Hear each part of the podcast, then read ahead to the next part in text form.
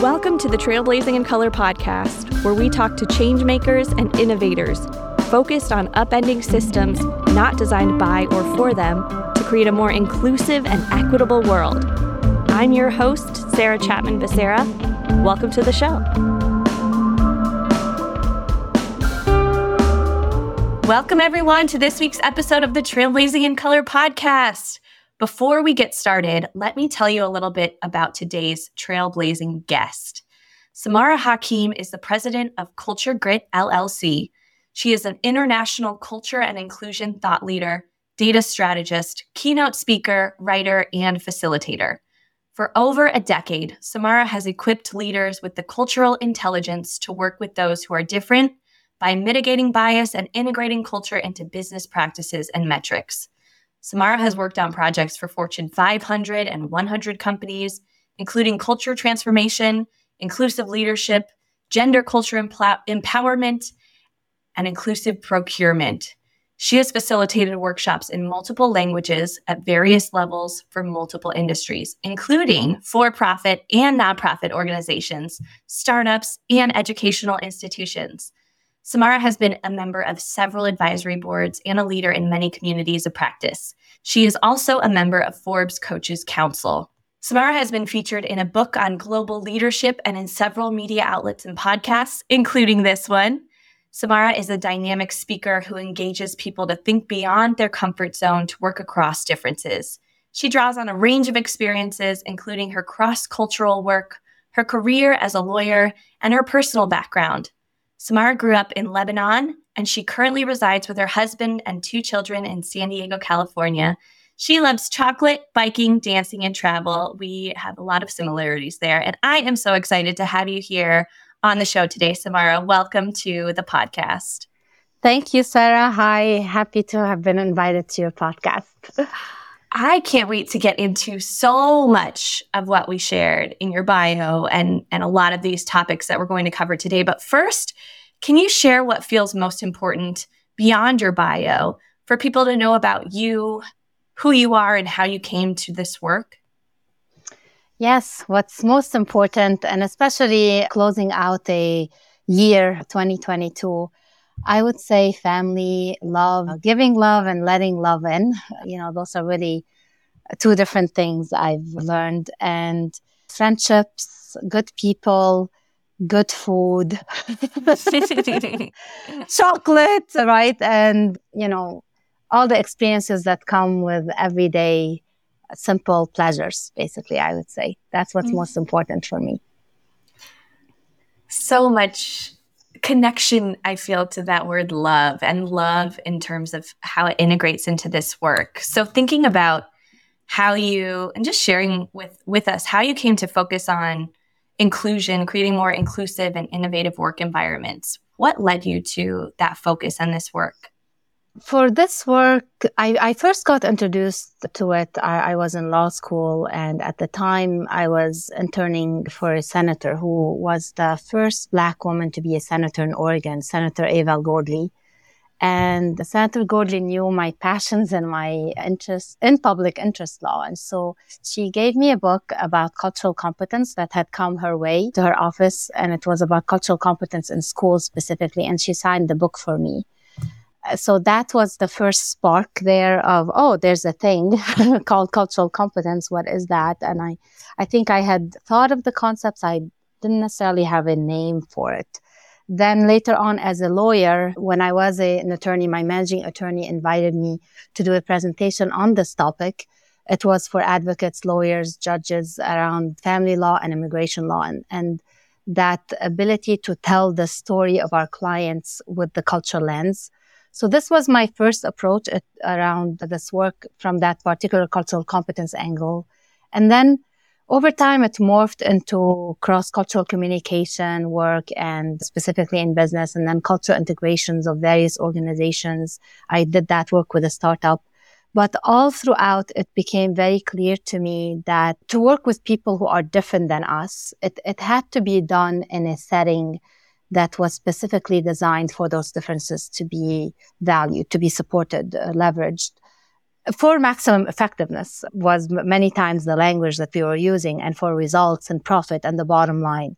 But over time, you know, it, it was also clear that it's not sufficient to be talking about it. We do need to recognize that power dynamics are ingrained in relationships and imbalances are there and they need to be mitigated. So that kind of brought back some of my legal training in equity and justice and conflict resolution and, and looking at risks at, as well. And then throughout all of this, I was on my own journey uh, so I can learn who I am and what my dreams are, what my desires, my values, my purpose was, and also what my own powers and my privileges are. So when I look back as to the, what an inclusive, innovative work environment looks like, I see my purpose in that as bringing people together to be themselves so that they can create the most impactful work that they would like to see and for their own dreams and their own legacy. So easy, easy light work. yes, every day. no, big life changing life journey work. And I, I love how you connected the dots to going out as an entrepreneur and really having to do that internal self reflective work because not often do we, or maybe not nearly enough, do we go inside and check on, okay, what are the experiences that have shaped me? Like you said, what privilege do I carry? And also what disempowerment has been and oppression has been kind of pushed on me that I need to work through and, and help others, support others through that work as well.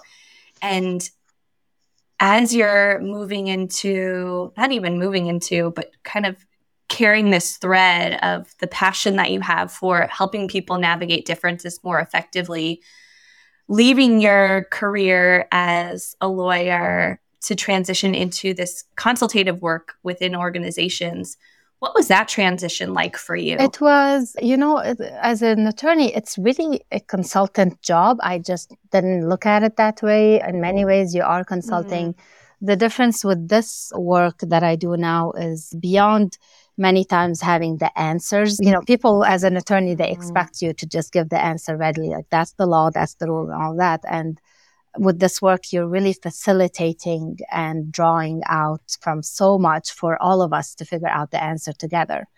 And I think that's what I really enjoy the most about this work. And frankly, that was a big mind shift I have to go through at the time. Of course, in the process, I haven't even told you about the personal stuff of the process, which is, you know, informing everybody in my life and, and growing up in Lebanon and, and coming as an immigrant with my family, the pressure of having a career that everybody can pronounce and can define, you know, like lawyer, mm. right? That all came with it. So that journey in of itself of telling everyone I'm no longer going to be doing this, you know, traditional practice and trying to persuade them that all the skills are transferable.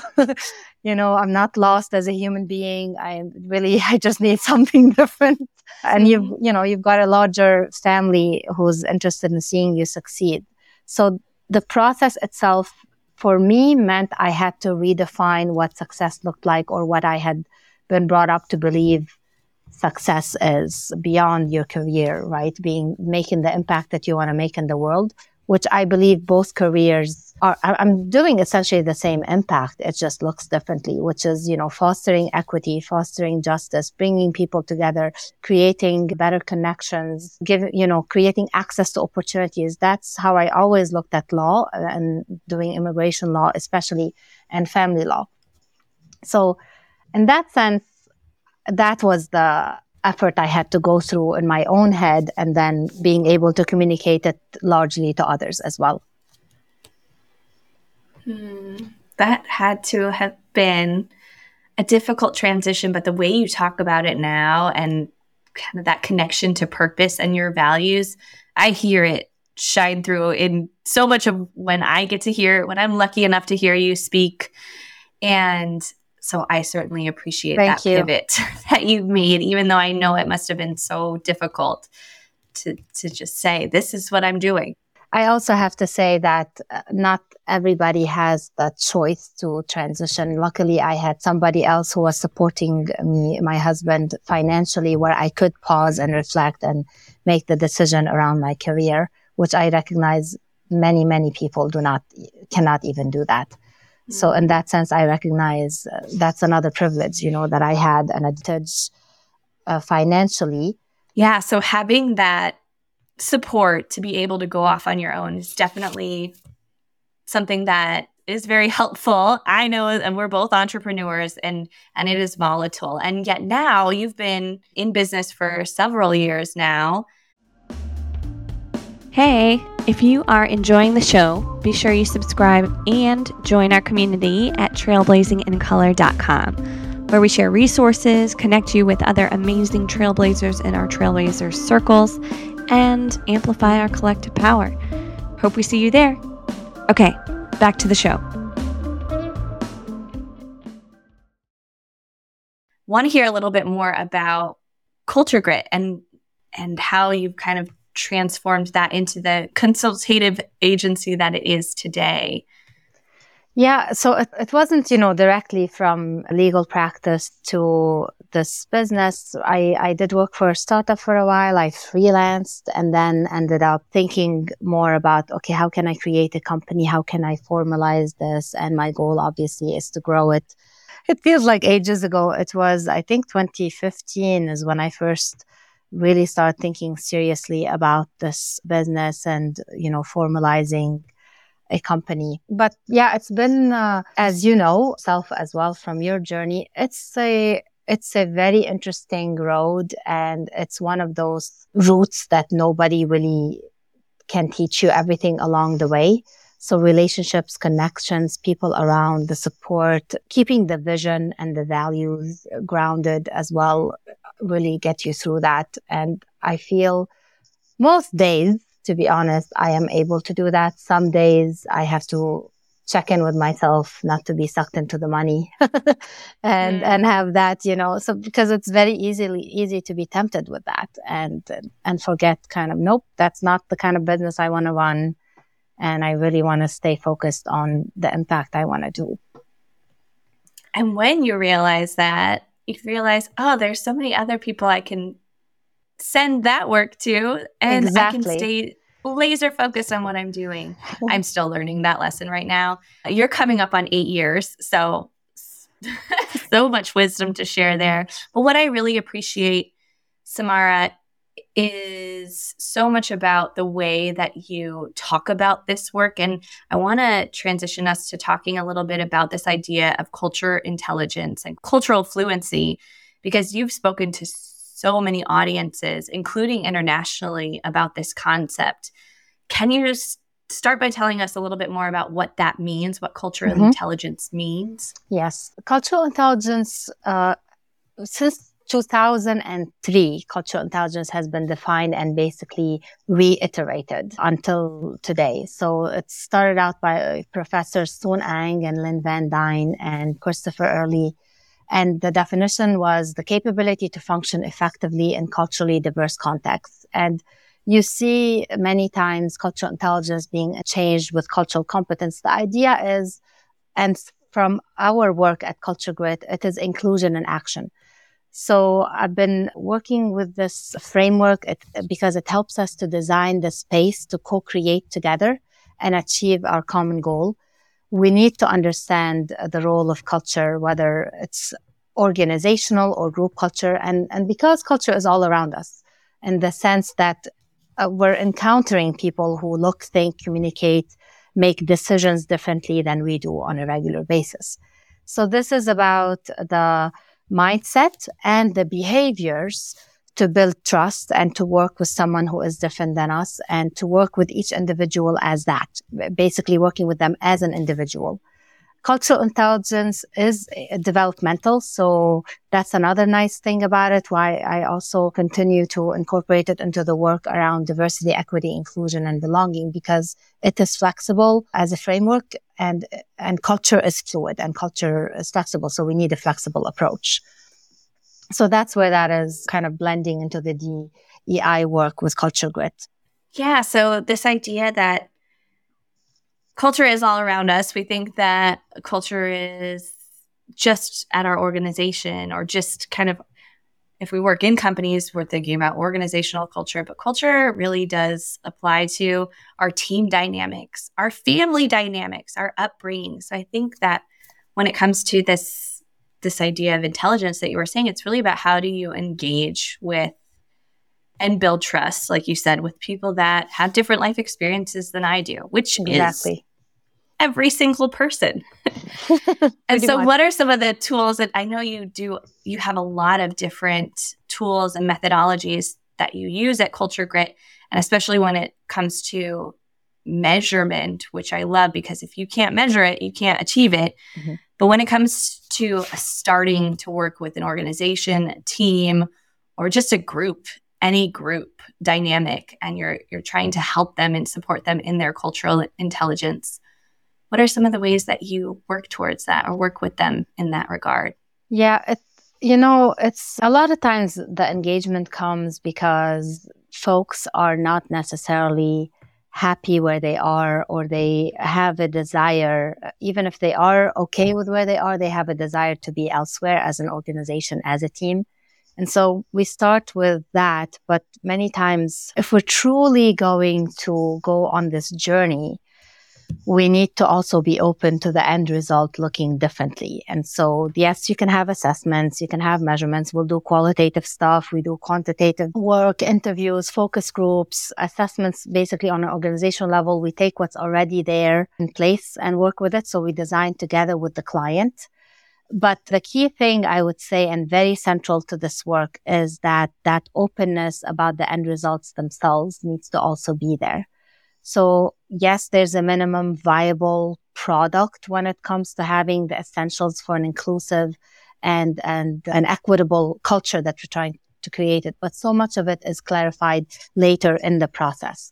So looking at the journey itself as a part of it is really a big piece of what we do. And that involves coaching throughout the consultation work and facilitating spaces as well to have these real conversations and seeing the value in engaging in the journey itself to build relationships, even if whatever we were hoping to get exactly does not look how we had thought thought about it because we did not know so much. There's so much information that comes out later. You do this work, you know exactly what I'm talking about. So much surfaces where what we had set out to do uh, and and think that's that's where we need to be doesn't make sense anymore. We need to either to be either further along or maybe dial back a little bit and step back to, to level set with everyone so they're ready to go on the rest of the journey with us. Mm-hmm. I hope that mm-hmm. answers your question. I think it yeah, does. Okay. The agility part of this work and that leads me into the question around discomfort because so much of your expectations being one thing and then having to pivot and having to change mid cycle or or mid discovery can be really uncomfortable. But also anytime you're trying to change mindsets hearts and minds there's a mm-hmm. lot of discomfort. We are wired for change but we don't like it necessarily. So what role do you see discomfort playing in this work and how do you help clients yes. or individual leaders work through it? Yes.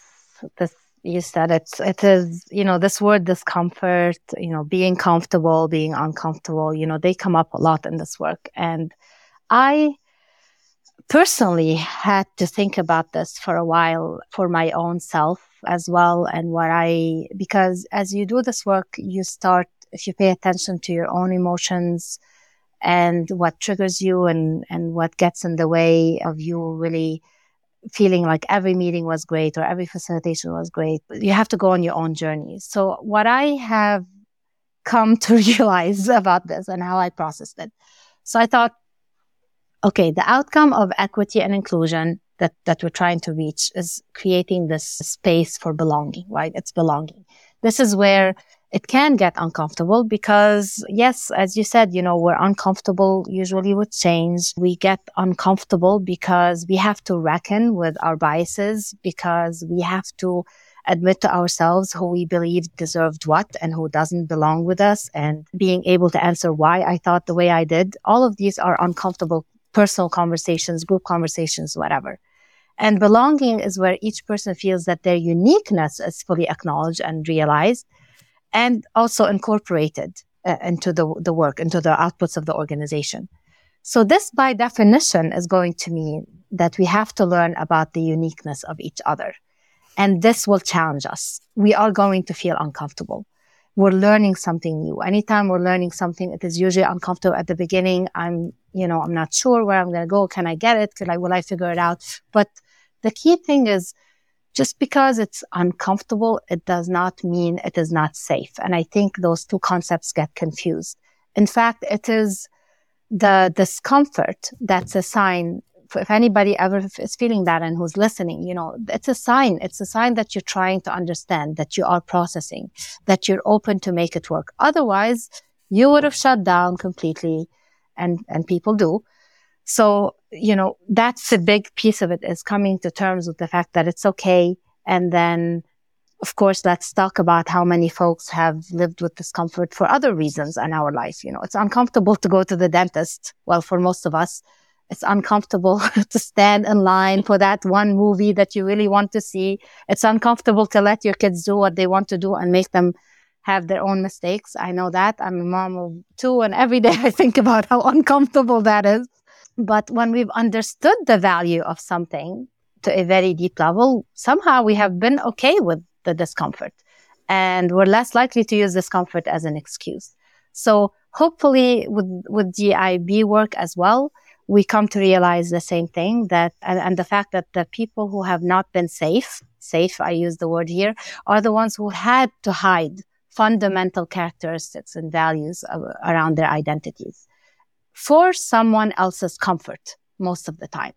So let's get uncomfortable together and yes. we're going to come out stronger. Frankly, really, it's a necessary part of this work. It's, it's just, it, ha- it has to be. And we have to accept that first beyond, you know, what, what we're used to getting. And I, and I have seen it. Here's what I would say. It's, it's not around only this work. I've seen beyond this work this thing about being comfortable with being uncomfortable translate into other areas in someone's life. I see it when I coach people. I've seen people how it has led them to thrive in other areas of their life and made a huge impact on their lives from their willingness to get out of their comfort zone. So it does, you know, have, if you will, a, a ripple effect to other areas once we embrace that feeling. Oh, such an important call out there.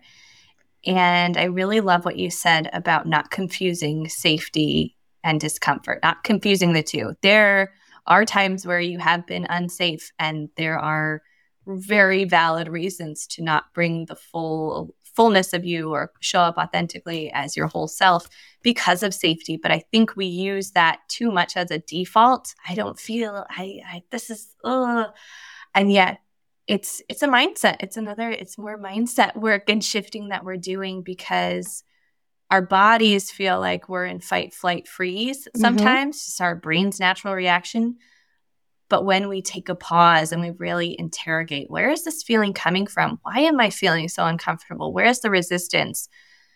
And then we can kind of work through and and be a little further from it when we when we're journaling about it or having discussions around it name it. It's okay to name the discomfort and say, I am having some feelings around this and I want to work through it. So I think coaching, like you said, when you work with coaching clients, is a really valuable process to interrogate some of those things for yourself. And yeah, it's expansive. Once you get comfortable being uncomfortable, you can apply that to everything. Yes. Parenting is such a good example, but just we're always going to be thrown things that we don't expect. And so just that natural inclination or that transformation to move into it's okay to feel uncomfortable. It's okay to not know all the answers and to right. just kind of keep a curious, open mind when it comes to all of it. And I think that's one of the tenets of that makes a really good inclusive leader, which is another thing I want to ask you about. But mm-hmm. what are some of those behaviors and skills that help those who lead others and who are role modeling this work? What are some of the ways that you see mm-hmm. include inclusive leaders showing up differently? Yes, and I love that you said years and, and skills, you know, beyond what's in our mind, the mindset, right? It has to be these actions, these behaviors, these practices that we do. So the way inclusively, I, overall, I would say it is creating that space physically and psychologically for everybody to thrive because differences are shared, they're acknowledged, they're respected and leveraged. And the main elements of inclusive leadership, in my mind, also connect with equitable leadership. So I, I, feel always that I can't talk about inclusive leadership without incorporating some of those. So, for example, an inclusive leader is somebody who is able to see the other, the other, right? And what we define as other as whole in of themselves. They're somebody who can treat people fairly. They are someone who knows how to design for diversity. They are people, what I mean by seeing other people as whole, they, they recognize that there is an intersectionality of identities, these many layers of identities among us. And like we mentioned earlier, lived experiences and that these will, you know, they will exacerbate barriers that we face many times. So how can I see somebody as whole? I see them just the way they are. I don't feel the need to fix them. I acknowledge the value of these unique lived experiences that they have while also recognizing historical practices towards these cultural groups that they identify with. And then from that, how do I treat people fairly? This is where I was saying, you know, equitable leadership and inclusive leadership basically go hand in hand you are an inclusive leader and an equitable leader when you provide opportunities for meaningful participation and growth. Again, recognizing these unique capabilities, needs, and goals of others, that is essentially equity. It doesn't make sense if we're not tailoring to these goals and needs of others, especially those that have been minoritized. And then the last bit that I said about designing for diversity, this is where we are harnessing the diversity of people and fostering safety and access. So we have improved connectedness. We have improved belonging. We can do decision making in an agile way, as you mentioned, for growing our Im- impact, our outputs. So again, it is practices. It is opening up, acknowledging differences, finding common ground, fostering safety and access. All of these make leaders who are inclusive uh, stand out and make for an inclusive leader, I meant to say. I love so much of what you touched on. And especially so much of this is rolling up into that unique experience that each of us comes in with and recognizing those the strengths in that and the and like you said not trying to fix or help them transition those strengths out just because it's not what the norm is here, the cultural norm is here, but how do you elevate each individual's strengths?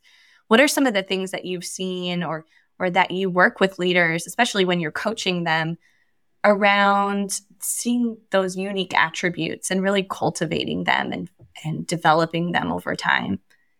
So how how I worked with them so they can recognize their own strength and powers Yes. And then using that to apply it to others. Because I think, yeah, once we go through that exercise for ourselves, it really mm-hmm. opens us up to be able to see that in others as well. I don't know. That that's yeah. my experience. So I'd love to hear more about yours. Yeah. A lot of time so I always like to start just with you and me talking now. I'll start with myself and what has helped me. And these are tools that are, that have also been useful to folks I've worked with. You know, there are people in our life, if we're fortunate enough, who love us unconditionally and they are a great source to go to and ask questions about what they see in you, what they value the most about you, you know, what they think is unique and different. And also they are the great people to tell you about what your weaknesses are, not just your strength.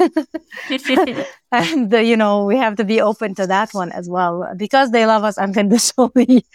they might even feel a little bit too comfortable to tell us sometimes.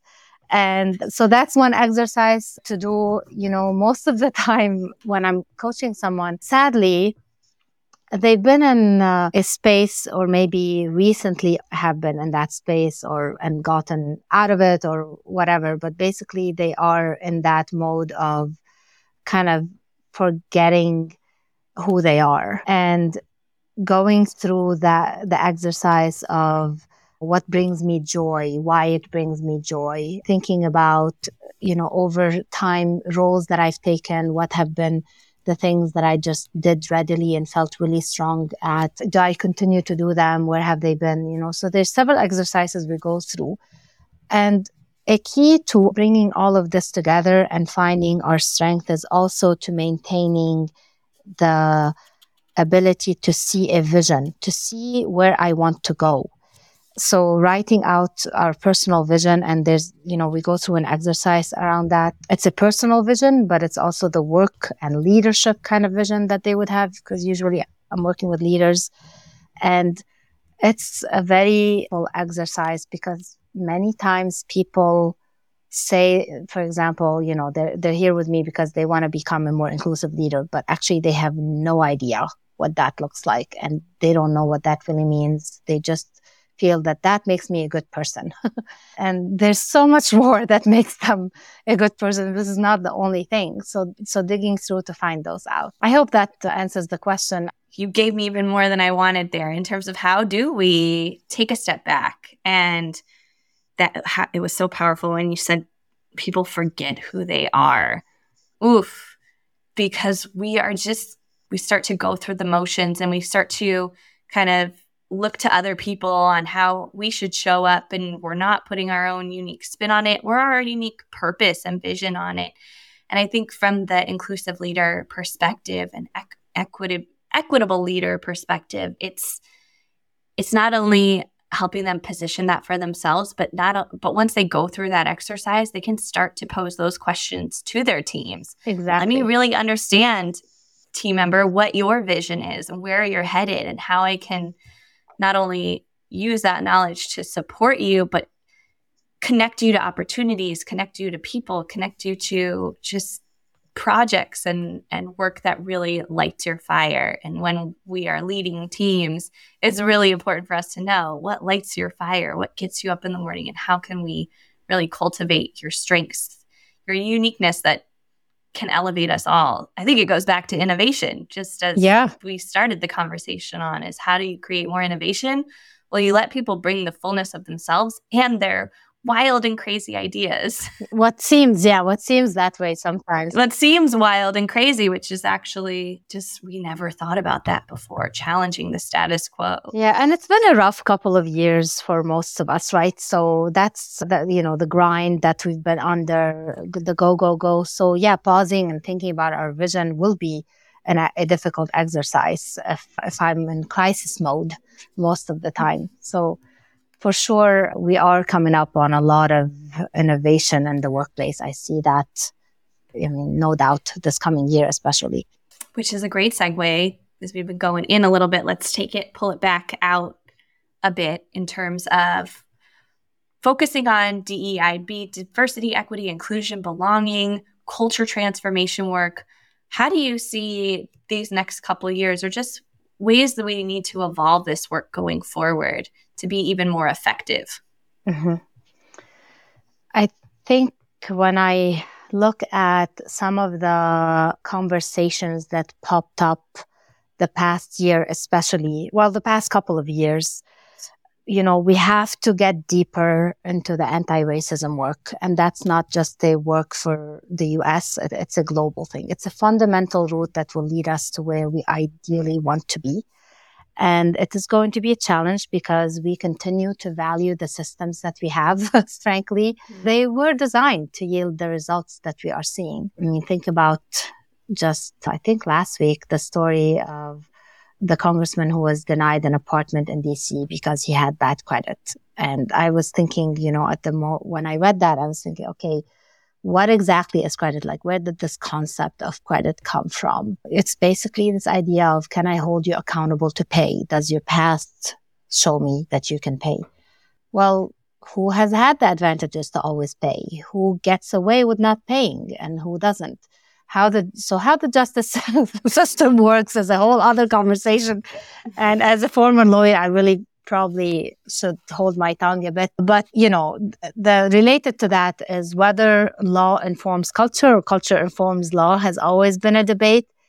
And what needs to evolve is our understanding of how race is a social construct. That's what i'm trying to say. And it permeates beyond the united states and you know we we also need to evolve how we think of this work itself that this work is part and part of all communication of all leadership of all design all sales all strategy all marketing uh, procurement. You, you can't have any sound organizational team strategy community strategy social strategy country strategy without having the ib be part of it it's not some kind of thing on the side, some side dish. It's the dish that's going to feed us well, the most and the longest.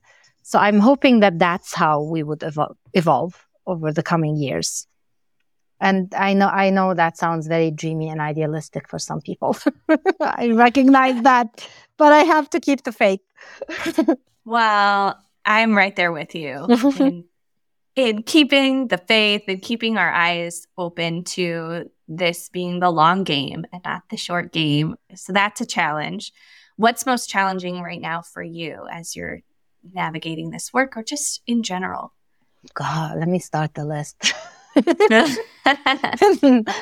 okay, so I, as I said earlier about inclusive leadership, you know, looking at people as a whole, frankly, it's a challenge to push leaders to look at the whole person and go beyond looking at others as a, especially in their work as a production tool.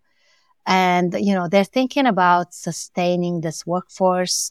There's also sustaining the workforce through mental health, physical health, financial health, emotional health. I see a lot of talk in the organizations about this, but sadly, many practices and demands continue to emphasize things like productivity, performance, and the pressures that come with that you know, competition, transactionality, these dominate the workforce and they can be so draining. So this push to the mind shift I'm talking about, which many of us who are in the field will know that that's a big part of decolonizing the world of work. Huge efforts right now happening around that. So that's one challenge. And another challenge is the, you know, an obvious one, which is implementing leadership and inclusive leadership specifically in this remote workplace and this largely virtual context. This has been something that, uh, and, and you know that from the work that you do, Sarah, you know, there's a lot of innovation that's happening around this and keeping in mind also generational priorities being different. These have always been there, but the desire for accelerating things and the frustration that I see overall by the younger workforce that prior generations may not have experienced or even been able to expect because of the world that they lived in was different. So I see a lot of more candid conversations about the journey to promotion. It doesn't need to be as long as it used to be. And we need to look at career pathways in a totally new way. And then finally, I would say the decreased engagement level in the DI work itself is a challenge. So mm-hmm there's a perception that having DIB trainings and all these meetings around strategy and a plan is going to be one more thing to deal with. But in reality, a lot of the work is about showing people how to do what they do on a regular basis already, just a bit differently. And so I, uh, I, um, there's a lot more interest and a lot more talk about DIB work, but fast, keeping up that engagement and from the beginning, making sure that they understand the initial time investment is all, all there is for this mind shift. And then after a while, it's just about practicing things and integrating them into our work. That's been a challenge, of course, in this field for a long time. But when you add to it a new kind of workplace we're in, and when we are discussing deeper conversations and courageous conversations, you know, it's a, it's kind of multiplies a bit. Challenging, but worth it is yes. fundamentally what I'm hearing. So worth it. And it's, it's so worth it. And yes, we are seeing some drop off of investments of funds into this because I think we're still exactly many organizations are still seeing this as as mm-hmm. a nice to have as a fuzzy warm thing that maybe will encourage people to come work for us but actually it's it's a business imperative, it's a humanity imperative. And so we can work through these challenges. What are you most excited about? Let's shift to the positive right now. And I do, even as challenges, I look at them as positive. If it didn't come mm-hmm. across, I want to make sure I say it. You know, I th- I love working through the the issues and the problems and the challenges. And there's always a way. You know, if you do this work long enough, you know that. Let's see. What are we? What the question about what the good stuff we're excited about, right? What am I excited about? I'm excited about a trip to Vietnam in February. yeah. Mm. No, I, I'll talk about the exciting stuff about this work. So definitely I see people repurposing their skills. For example, with the tech layoffs, I have close family and friends who are in tech right now feeling nervous. And I see them and I, I really hope that they realize that they have an opportunity to go to other industries and still create so much good stuff because of these skills that they have acquired in an industry that is VUCA, right? Volatile, uncertain, complex, and ambiguous. The, the whole world of work has become increasingly that way. And they have some great transferable skills for this new transition and, or the transformation we're witnessing. I'm also excited to see how we will take what we learned about this remote workplace, the leadership in times of uncertainty, the multi-generational powers we have seen surface. You know, those people we thought were only kids. They're not so much kids. They, they've accelerated their maturity through this pandemic. And I'm using kids in quotes here, by the way. The, the racial reckoning across the globe, the redefinition of the work week or of health, what health really looks like basically, I'm excited to figure out all of these cognitive dissonance things that we've been experiencing around the word work. I, I, things like where I was hearing, I know it's bad for me, but yet I work so much. I know I need the money, but I'm fighting how I will earn it. I, I want to be close to my direct reports, but I don't have time to please all of them. I want to be close to my coworkers, but I don't care if they are my friends. I want to include mm-hmm. everyone, but I can't make time for that, you know, or, I mean, I, I see a lot of this stuff. I, things like I see other things are a lot tougher for others, but I don't think this is my problem. All that good stuff that comes with the DI work. So I'm very excited to see us work through these. And like I said, the trip, I'm also excited about beginning to learn how to read music. I had never had the opportunity to do so in my life before. So, and my daughters, you know, both play music and they motivated me. So I usually like to learn one new skill a year. This has been the past five years mostly. And this is it. This is the year I'm excited to learn how to read music. Oh, I love that. I love all of it. And even some of the the questions you were sharing before around what the questions people are asking themselves right now. I feel like they're they're a different level of questioning. I mean, yeah, we haven't solved it yet, but we're starting to ask more of the right questions. And that one skill a year thing, oh, I want to adapt that. That's really good. And offline, we'll talk about all of your the skills you've done in the past. But for now, I want to ask you the question that we ask every guest, which is what's a book you've read that changed the way you think about other people and or the world? Can I say two books? You may. Okay, yay. Okay, so the first book was Tuesdays with Morrie by Mitch Albom. And the reason why this book is very special to me is because it was given to me and by a teacher who is very special to me still in my life. And it was the first year I had arrived into the United States. I was 17 years old at the time. And this was a special book because it was signed by my teacher, but it included all sorts of wisdoms throughout the book. Amazing. I mean, stuff that when I go back and read, I, you know, it's just, it came true. It came true in my life. And so I think that was my teacher trying to tell me something and he continues to do so in my life. And then the second book is a book that continues to change the way I think and, or maybe how I look at the book has changed because I'm growing. so the, it's called the, the Little Prince by Antoine de Saint-Exupéry. And this is a book that I read as a kid. I read later as a teenager. I read it in college. I read it in my twenties. I read it in my thirties. I read it in my 30s. I read it in my 30s. I continue to read it with a new perspective, and it has really helped me stay grounded and and some simple things from childhood that we we forget when we grow up. And it's just, I think, if somebody hasn't read it yet, please do. That's all I'm saying. Mm-hmm. Oh, those are both such good recommendations. I've read both, but not a, not enough. I would say definitely reread. Yeah, reread The Little yeah. Prince. I would say for sure. I haven't. I I first read it in French because I took I studied French for many years, and so I have the French version and the English version on my bookshelves. I'm going to go pick up both later today. Yay! Thank you. Hey, yay. what else, Samara, thank you for this conversation, for all of the work you're doing.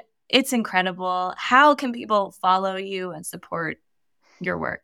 Likewise, I know your work is incredible as well. So thank you, Sarah, so much for sharing your space with me. And how can people follow? So my website, you know, culturgrit.com and definitely find me on LinkedIn, Samara Hakim and send an email to info at culturgrit.com all sorts of ways.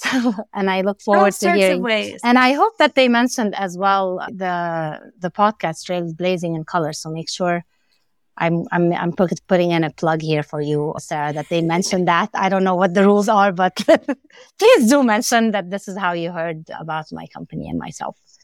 Oh, thank you. Yes, we will share all of that in the show notes too, so people can easily grab that info and don't have to be writing while they're driving. Don't do that. but thank you for your time today. Thank you for all that you do. Samara and I get to collaborate on some things yes. and you're just you're you're an expert in this. And I know we don't know all the answers all of the time, but as long as we keep going, we will get there. So thank you for for being here and just for being you. Thank you, Sarah. We keep going together, my dear. Yes. All right. Take care. Thank you for tuning in to this episode of the Trailblazing in Color podcast. If you enjoyed this episode, please rate and review the podcast on Spotify, Apple Podcasts, or wherever you listen. Don't forget to hit subscribe for future episodes. You can also follow us on Instagram at, at Trailblazing and at trailblazingincolor.com slash podcast. The Trailblazing in Color podcast is created and executive produced by me, Sarah Chapman Becerra. The Trailblazing in Color podcast season one production team includes Alicia Archer and the podcast Bestie team, led by Angie M. Jordan and supported by Gene Credit and Sarah Decker. Our theme song was composed by Troy Chapman. Thanks, Dad.